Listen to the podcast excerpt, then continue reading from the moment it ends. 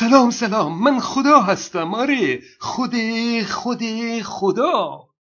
بیش از 2 میلیون سال پیش گرگ‌های خاکستری بر روی زمین زندگی می‌کردند. شرایط محیط در همه جا یکسان نبود. در مناطق این نسل‌هایی به وجود آمدند که با گرگ‌های خاکستری اختلاف چندانی نداشتند و در برخی مناطق دیگه نسل‌های بعد رفته رفته تغییرات زیادی داشتند، به طوری که عملاً نوع جدیدی از حیوان به وجود آمد به نام سگ. سگ‌ها و گرگ‌های امروزی از نسل گرگ‌های خاکستری هستند. سلول‌های جنسی سگ و گرگ با همدیگه ترکیب نمیشن. برای همین ما اونها رو 2 نوع حیوان متفاوت میشناسیم. ولی این ترکیب نشدنها یک دفعه صورت نگرفته، یعنی به تدریج ترکیب شدن اونها در نسل‌های متوالی سخت‌تر و سخت‌تر شده، تا جایی که احتمال ترکیب شدن اونها به اندازه‌ای کم هست که ما میتونیم بگیم سلول جنسی اونها با همدیگه ترکیب نمیشن، چون اونها 2 نوع حیوان متفاوت هستند. اما احتمال ترکیب اونها واقعا 0 نیست. به هر حال اونها از یک نسل هستند. تعداد کروموزوم های اونها هر دو 39 جفت هست و اونها کلاً 0.02% در DNA خودشون با همدیگه اختلاف دارن. برای همین احتمال ترکیب شدن سلول جنسی اونها وجود داره. در جانداران دیگه هم همینطور هست. این حیوان زیبا از ببری ماده و شیری نر به وجود اومده. اسم این نوع حیوان لایر هست. میدونید که به هر حال اونها از یک نسل هستند. مثال دیگه ترکیب سلول جنسی اسب و الاغ هست. اگرچه اونها هم از یک نسل هستند، اما اسب 32 جفت کروموزوم داره و الاغ 31 جفت کروموزوم. ترکیب اونها حیوانی به نام قاطر هست. قاطر علاوه بر 31 جفت کروموزوم 1 کروموزوم اضافه هم داره، یعنی تعداد کروموزوم های اون چیزی بین اسب و الاغ هست. و همین جفت نبودن کروموزوم های قاطر علتی برای عقیم بودن او هست.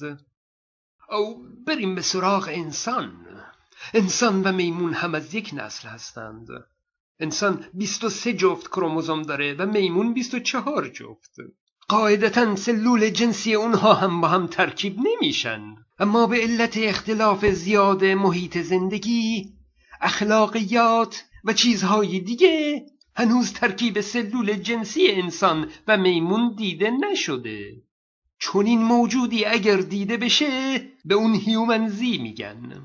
در سال 1976 یک شامپانزه‌ای در جنگل کنگو در قلب افریقا یافت شد که بسیار رفتاری مشابه انسان داشت. برخلاف شامپانزه‌های دیگه که هنگام راه رفتن از دست بلند خودشون هم کمک می‌گیرند، او بر روی 2 پای خودش راه می‌رفت مثل انسان. نام او رو الیور گذاشتند و او رو برای آزمایش و تحقیق به امریکا و ژاپن بردند. خیلی زود نام الیور در تلویزیون و روزنامه ها پخش شد. میمون زشتی که به تماشای تلویزیون علاقه داره و به دستشویی میره و مهمتر از همه مثل انسان راه میره.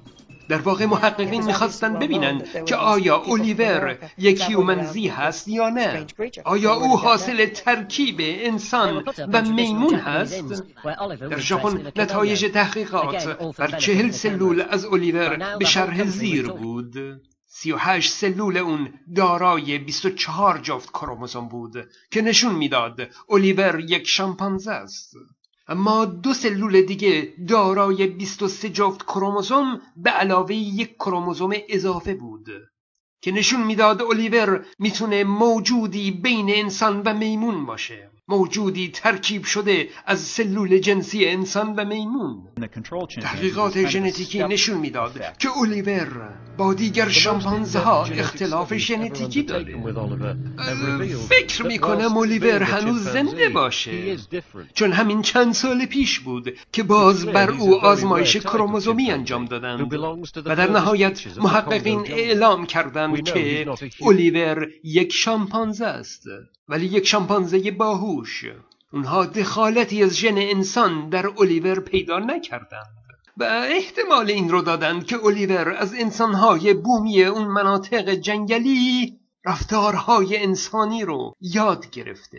و البته او یک میمون استثنایی هم بوده. امروزه در کشور کنگو جنگل بکری وجود داره به نام جنگل بونوبو. در این جنگل گونه ای از شامپانزه ها زندگی می کنند به نام بونوبو یا شامپانزه های کوتوله. بونوبوها تقریبا همیشه روی دو پای خودشون راه میرند و دستانشون برای فعالیت های دیگه آزاد هست. البته اولیور یک بونوبو نبوده، اما برخی گفتن که احتمالاً او ترکیبی از یک بونوبو و یک شامپانزه معمولی از جنگل کنگو هست. در مورد شامپانزه های بونوبو هم صحبت خواهیم کرد. فیسبوک من رو فراموش نکنید. من خدا هستم.